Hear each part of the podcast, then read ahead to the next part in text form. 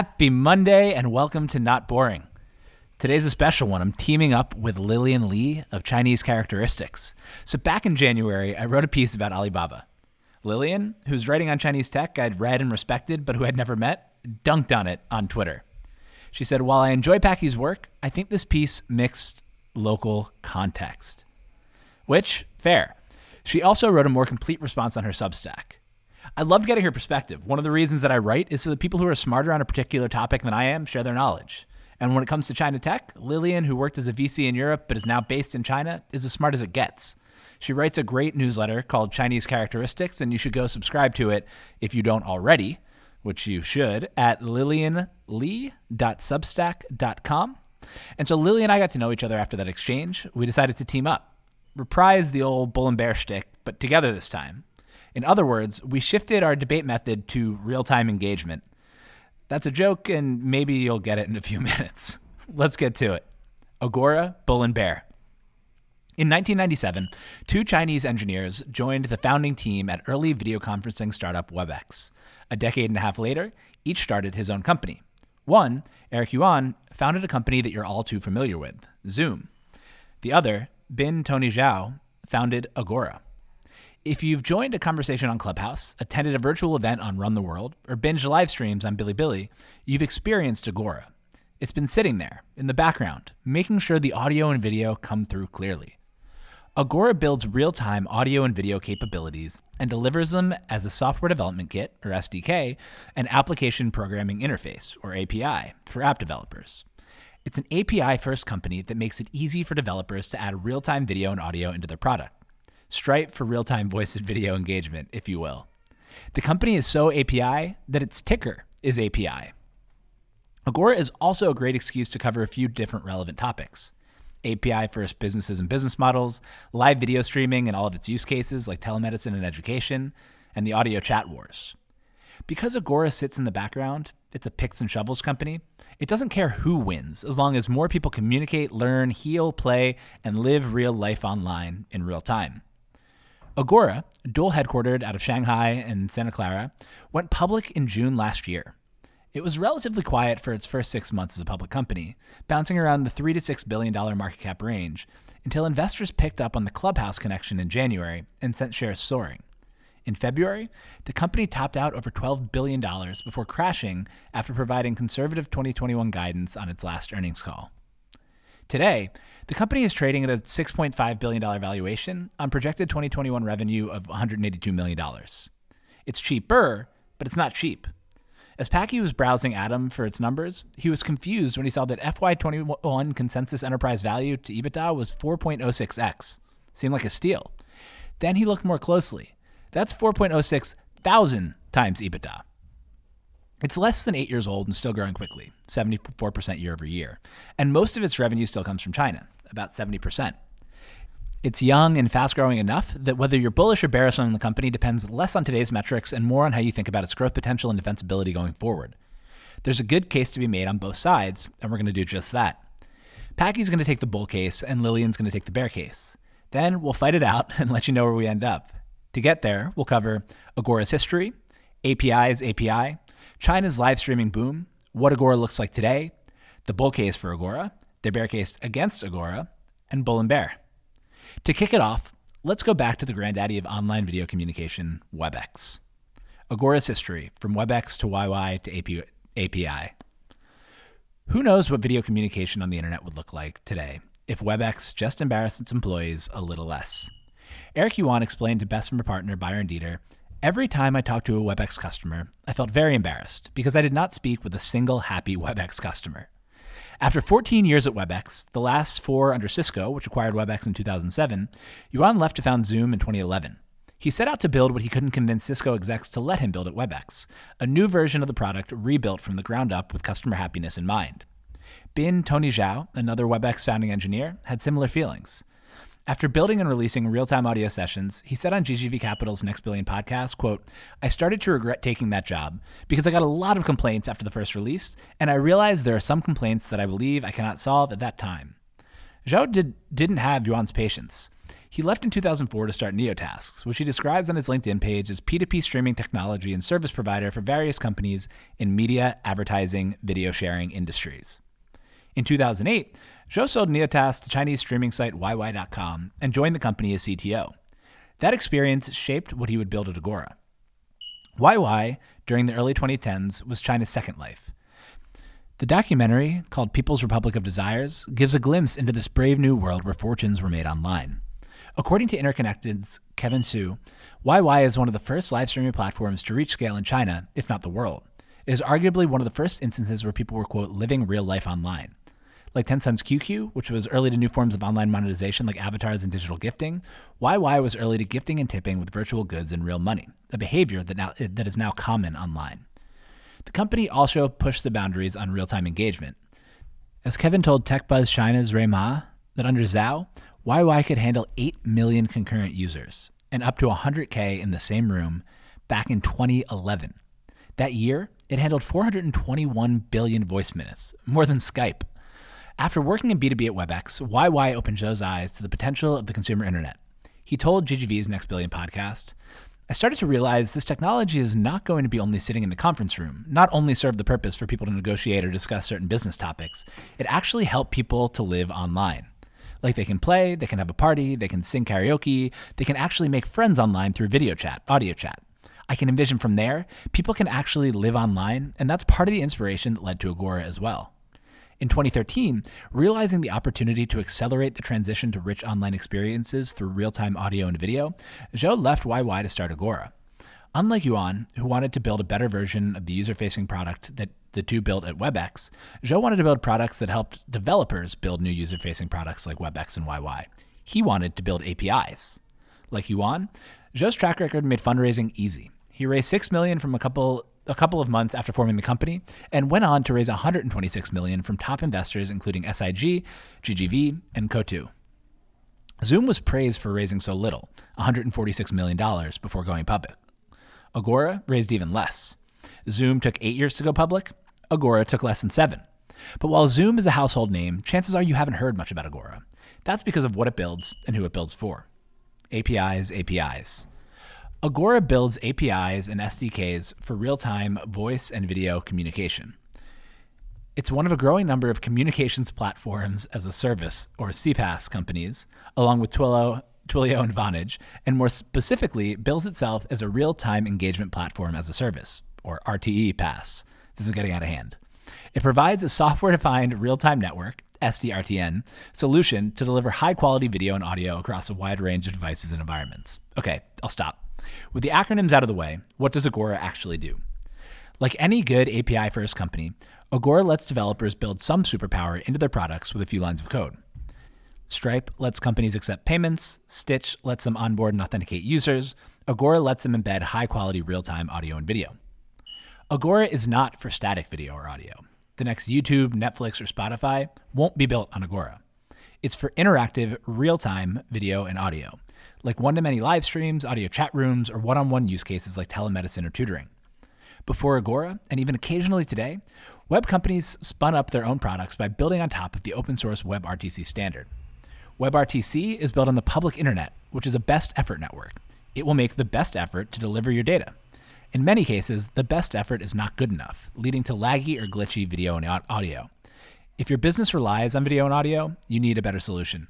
Speaking of which, I know that there's water, running water in the background. I know there's a fire alarm beeping. It's part of my shtick now, I guess. Anyway, that's what Agora built. According to analyst Richard Chu, Agora builds on WebRTC with over 200 co located data centers globally, dedicated to processing real time audio and video data. To further improve performance, Agora uses intelligent algorithms to monitor requests and optimize data transition transmission paths to ensure low latency, under 300 milliseconds, and resilience to packet loss up to 70%, which ultimately translates into a superior end user experience. This virtual overlay network is called the SDRTN. Agora does a ton of engineering work and spends a ton of money on co located data centers behind the scenes to make real time audio and video just work. The result is that someone in, on Wi Fi in Ghana and another person on 4G LTE with spotty signal in Florida can sit in the same clubhouse room with thousands of other people and hear the conversation crystal clear. In fact, Clubhouse was apparently built in a week on top of Agora's voice APIs. Because Agora's product is an SDK and over 200 specific APIs, all of which work seamlessly with a wide range of programming languages and devices, it makes something previously expensive, slow, and complicated cheap, fast, and easy. In fact, one Agora customer interviewed on a Tegus expert call said that his company tried to spin up its own product using WebRTC, but shifted course when they achieved only 80% reliability internationally. After building on Agora, he said that going back to WebRTC to save money is, quote, probably not a feasible option in a way that we want to focus on what we're good at as a company. That's the power of API first businesses. As Packy wrote in APIs All the Way Down, this is the beauty of API first companies. They allow customers to focus on the one or two things that differentiate their business while plugging in best in class solutions everywhere else. Instead of wasting time trying to resolve all of the hard technical problems, not to mention setting up 200 co located data centers around the globe to ensure global reliability, Agora's customers just write a few lines of code to plug in the best technology on the market, which constantly improves as Agora's team ships updates. Plus, Agora's customers pay as they go, making it easy to get started. Agora is free for the first 10,000 minutes each month, and afterwards, it charges per 1,000 minutes with different rates for different products and quality levels. It applies automatic volume based discounts. Free up to 10,000 minutes, 5% off from 100,000 to 500,000, 7% off from 500,000 to a million, and 10% off from 1 million to 3 million. Putting that in perspective, assuming that Clubhouse gets the 10% discount and nothing special on top, each hour long Clubhouse room with the max of 8,000 people costs $427.68. That same room in standard video would cost $1,723 per hour for standard quality. Premium would run you $3,883 per hour. It's no wonder Clubhouse's founders have said they want to keep the product audio only. Video is expensive. While Agora can serve all sorts of use cases one on one telemedicine consultations, audio room, in video game chats, and more its bread and butter, and where it makes the most money, is one to many video live streams. It's hard for Westerners to appreciate the magnitude of the live streaming opportunity without experiencing it firsthand, but it's central to the Agora thesis. Luckily, Lillian can give the local perspective. China's live streaming boom. Saying live streaming is big in China is akin to calling your phone a smartphone. Technically correct, but so obvious it's redundant. Since the advent of 4G and the rollout of 5G, live streaming and short videos are the two new mediums of the Chinese internet. As a delivery mechanism since 2015, live streaming has come to encompass entertainment, education, socialization, and, bolstered by COVID 19, commerce. In 2020, 560 million people in China watched live streams, roughly 39% of China's population, and the Chinese live streaming market in e commerce is estimated to be worth 1.05 trillion renminbi, or $165 billion. In China, live streaming is the metaverse's manifestation that's eating the world. A leisurely stroll down the streets of Shanghai shows the donut light of live streaming as a familiar fixture in boutiques. Occasionally, in particularly touristy or scenic spots, you'll see live streamers in the wild, talking to their fans who are flooding them with messages and gifts. In quieter cafes, students stream tutoring courses from superstar teachers. Every other night, Lillian's mother tunes into her Chinese stock course with her favorite key opinion leader, along with thousands of others on a WeChat mini app. Whatever Chinese consumer app Lillian opens these days, be it Taobao, Pinduoduo, or Xiaohongshu, China's closest equivalent to Instagram, the first prompt is to view the current live streams for different products. In live streaming monetization models, Lillian wrote, Live streaming as a medium is a conflation of a product as well as a distribution channel. It exists on a spectrum of being pure entertainment on one side and a new go to market strategy on the other, with different kinds of monetization models for each side. While Western startups have centered around the live streaming as a product theme, China, with its enabling infrastructure in payments and fulfillment, have been quick to adapt live streaming as a new distribution channel.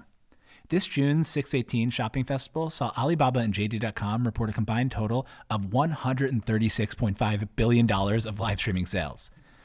Kuaishou surpassed 170 million daily active live streaming shoppers in June, and Pinduoduo wants its 500 million users to start streaming as well.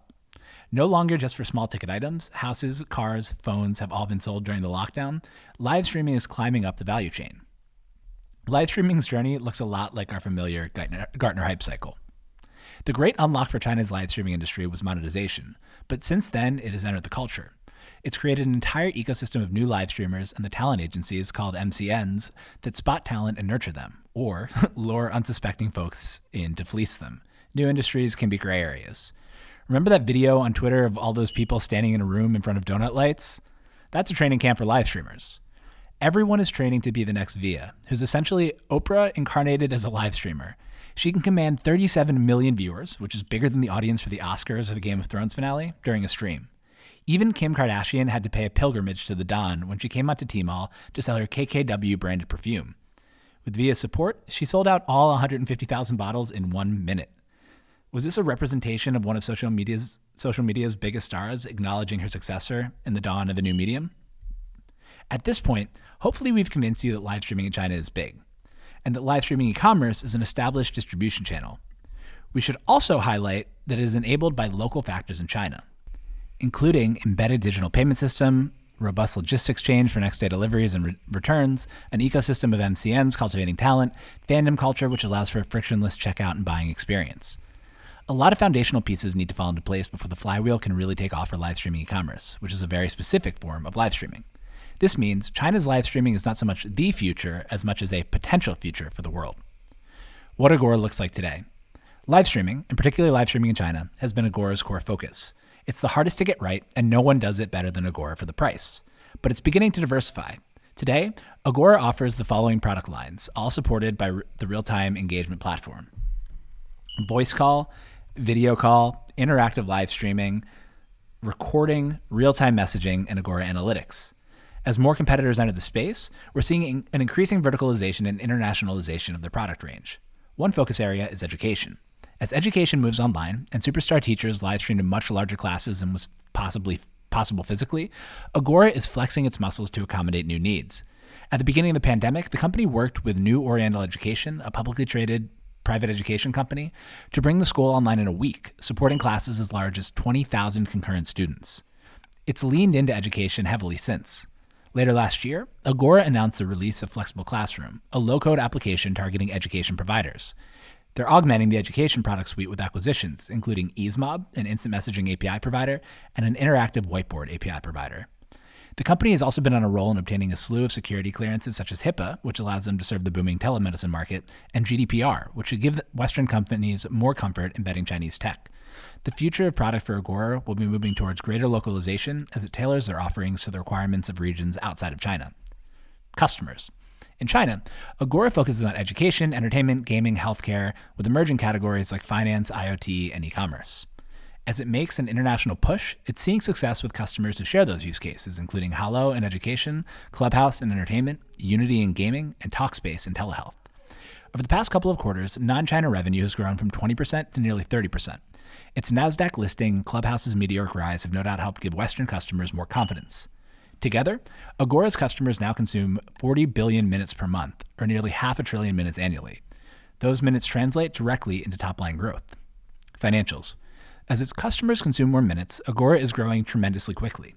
Growth naturally slowed from a COVID charge 166% in Q1 2020, but it still grew 74% year over year last quarter.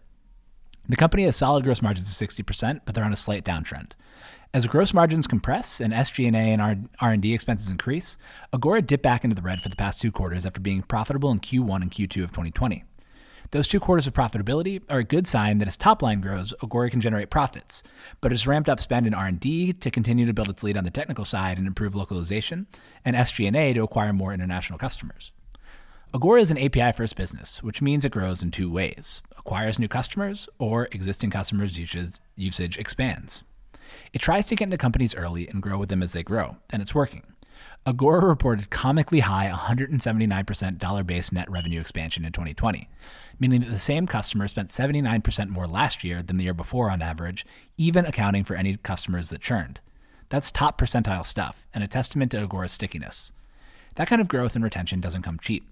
Based on public comps data, it's the sixth most, most expensive company in the Bessemer Venture Partners Cloud Index at a 29.5 times EV to 2021 revenue multiple but it's also the fourth best based on the rule of 40, a SaaS heuristic that says that companies are strong when their Y over Y revenue growth plus free cash flow adds up to more than 40%.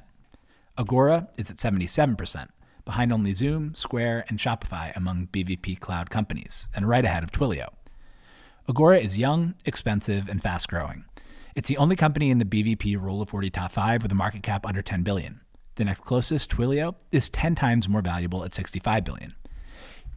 Agoraphilia, the bull case. I'm making my bull case on growth, not price. Agora is certainly expensive today. To be an Agora bull, you need to believe three things. One, live streaming will continue to grow.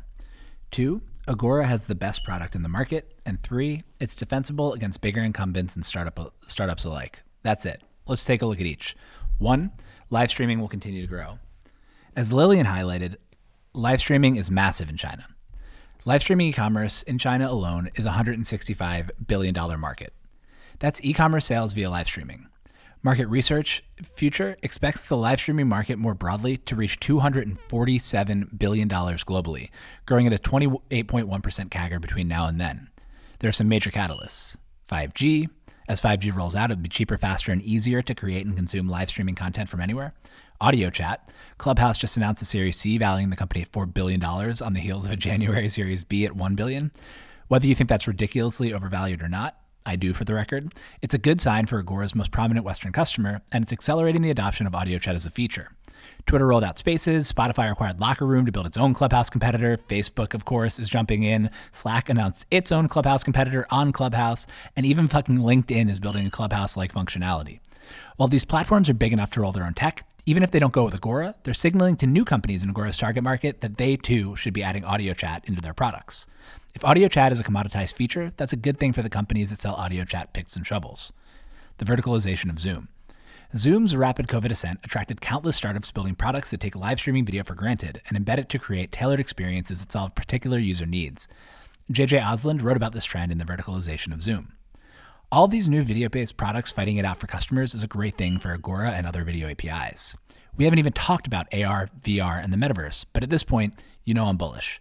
Joe has hinted on his ambitions in VR in particular, and Agora is already integrated in some VR education products.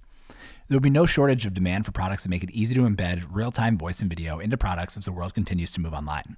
The question is will Agora cap- capture the opportunity? Two, Agora has the best product in the market. We're going to assume that most of the large players like Facebook and Twitter will build or acquire their own video and audio products, but that startups are not going to build for themselves. It's too costly and time consuming, and they're not going to be able to match Agora. So, which product will they use? Agora has become the go to piece of the tech stack for companies building video streaming products. In Zoom's blank check, Packy wrote, Akash Sanghi, who recently launched a video streaming product platform for lifestyle creators called Reach.live out of YC, told me that all the new YC companies are building on the same stack. React application on the client side, TypeScript, Hasura, Postgres, WebRTC, and Agora APIs for the video player. Agora targets companies with scale ambitions. It's built for developers and pursues a bottoms up go to market strategy. It gives away 10,000 minutes per month so that builders can try the product and then retains them with affordable pricing and a quality experience. According to the company itself, its advantages come from the SDRTN, the software defined real time network, and 200 plus global data centers, which minimize latency its flexibility via a suite of customizable APIs, its ability to scale to millions of users, and compatibility with a multitude of development platforms and devices. Agora is so confident in its product that it's piloting the XLA or Experience Level Agreement, a play on the SLA that's based on experience instead of just uptime. Customers shouldn't have to pay for laggy video or audio just because it technically gets through. That's a move you make if you believe that you have the best experience and want to force competitors to play by your terms. According to multiple customers interviewed on Tegus, all of whom evaluated multiple competitors for their products and whose uses range from video game audio chat to one to many online video education, Agora's advantages come down to a combination of price, ease, scalability, and quality. Some competitors do certain things better than Agora. Dolby.io has more top end audio functionality, for example, but the sentiment is that no product works as well across video and audio for close to the price as Agora does. Agora is currently used by some of the biggest live streaming platforms in China YY, Momo, Bilibili, New Oriental Education, and Huya. And it's live streaming as live streaming takes off in the West, it's well positioned as a safe, scalable, affordable choice. Nobody ever got fired for buying Agora. Three, it's defensible against bigger incumbents and startups alike. Agora is not alone. In unbundling Zoom, Osland expanded on that trend, highlighting that many players in the video API wars. First, there's a wave of startups building video APIs. Hopin, one of the fastest growing startups in history, is built on Mux as their SoulCycle and Equinox's streaming and on demand classes. Not boring portfolio company Teamflow is built on Daily, and CEO Flo Crivello told me they love it. Daily counts Y Combinator, Icebreaker, and Tandem among its clients too. Twilio offers solutions more geared towards less price sensitive enterprise clients who may already use Twilio's original messaging products. There are more, as seen in the chart above in the original post at notboring.co, and more even beyond that. Meanwhile, incumbents and large cloud players like AWS and Tencent Cloud have ambitions to build to enter in the real-time engagement space. But Agora has moats against both, starting with scale economies. Scale economies against startups make sense and are similar to those enjoyed by any API first first mover. Agora's 200 plus data centers are hard to replicate advantage, and it's able to spread the cost of developing better solutions to edge cases across more customers. When the difference between excellent and terrible performance is measured in milliseconds, the little things matter. Startups competitors, startup competitors will steal particular use cases like one-on-one chat or high-end audio from Agora, but I don't think they'll be able to catch Agora's quality and scalability across the full suite of real-time engagement products. Interestingly, that scale advantage extends to its battle against larger, better-funded cloud giants. One expert, an executive competitor, told Tegus that Tencent Cloud and AWS are limited by their own data centers because they're not willing to rent from cloud competitors. Tencent will struggle to compete for customers with global audiences, for example, because it's not willing to partner with AWS. Agora can rent from anyone, which gives it better global coverage, which gives it lower latency on calls with global participants. Another advantage is switching costs. One customer interviewed on Tegus summed it up. He said, One thing I can tell you is that when it comes to price, if a company is not able to provide a model that is literally twice cheaper than Agora, it will be really hard for me to switch. Like if one of the Chinese companies says, hey, I can give you a 100% discount from Agora's pricing, like I might consider. But if it's like 50%, like 40, 30, even 20%, like the cost of switching is so high. Finally, there's Agora's head start combined with focus. While this isn't a traditional moat, it is an advantage. The competitor exec on that said that even if the cloud giants poured a ton of resources into catching up to Agora, it would take them a year just to get to where Agora is today, by which point Agora would be another year ahead.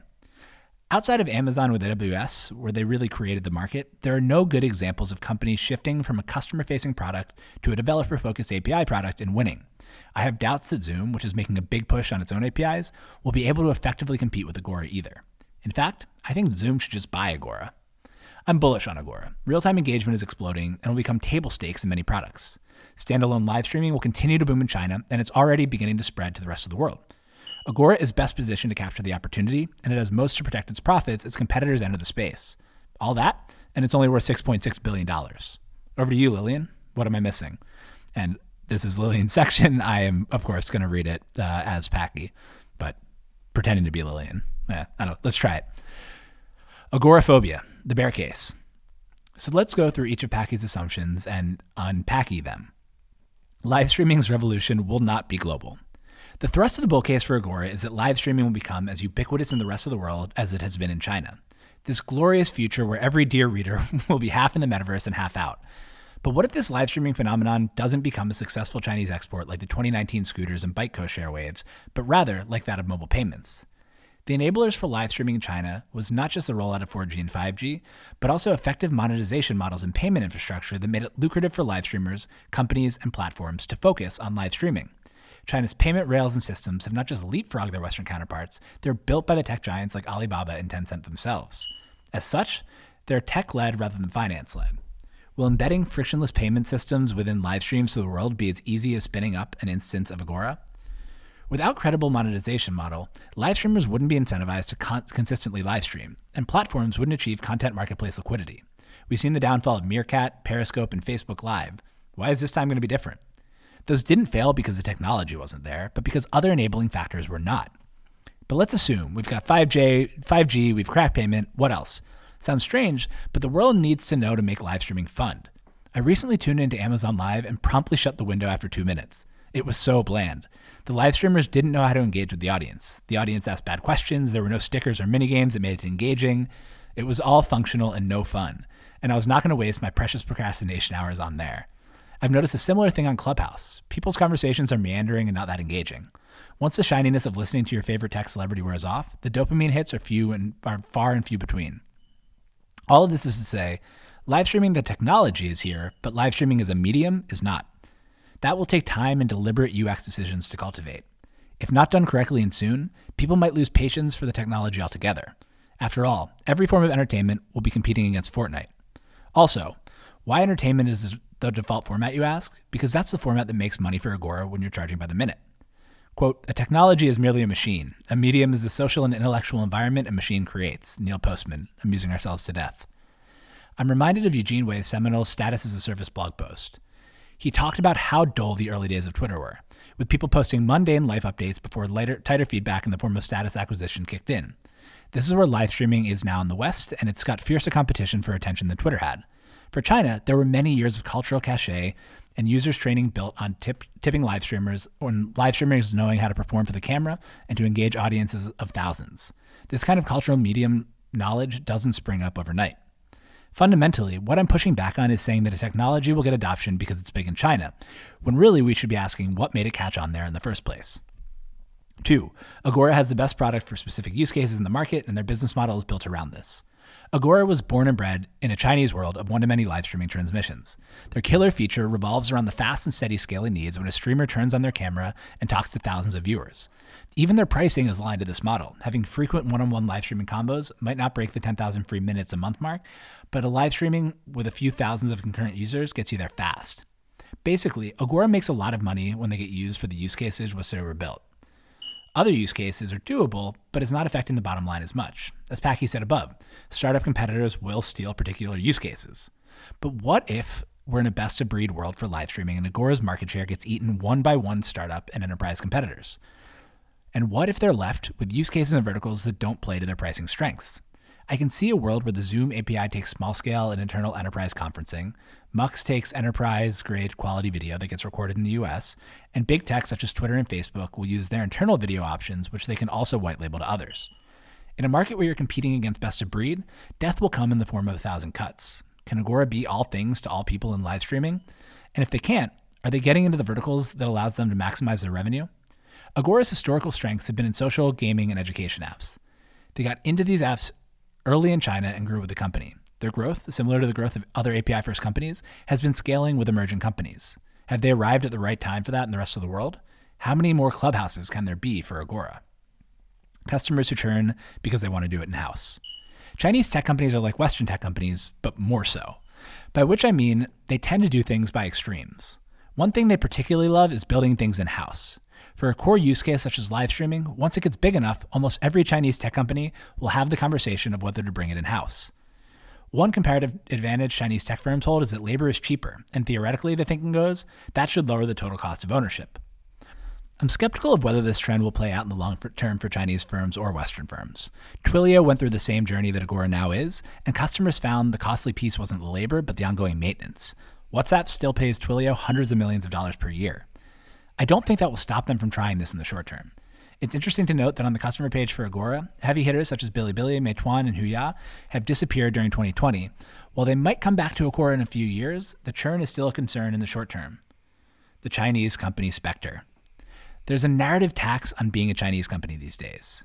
I'm commenting on the meta narratives and the baggage associated with China in all fields, but particularly tech. It's debatable whether it's warranted, but it's definitely present and it's not pretty. There's increasing concerns around being Chinese affiliated company among your buyers, among your employees, and among the population at large. Zoom had to go through it as they exploded during COVID 19.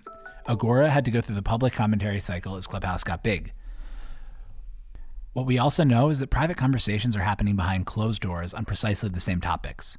It affects buyers' perception and trust outside of anything that Agora does or doesn't do even as it has obtained ISO 27001, ISO 27017, ISO 27018, and SOC 2 Type 1 certifications, and passed third party GDPR, CCPA, and HIPAA compliance testing and auditing. It's a shame, but also a reflection of our current geopolitical climate under the private economy. How much this will affect Agora's progress is hard to say, but the ambiguity is what makes it tough. Bull or bear? So, which is it, bull or bear? Agora is in a tricky spot, full of natural tensions.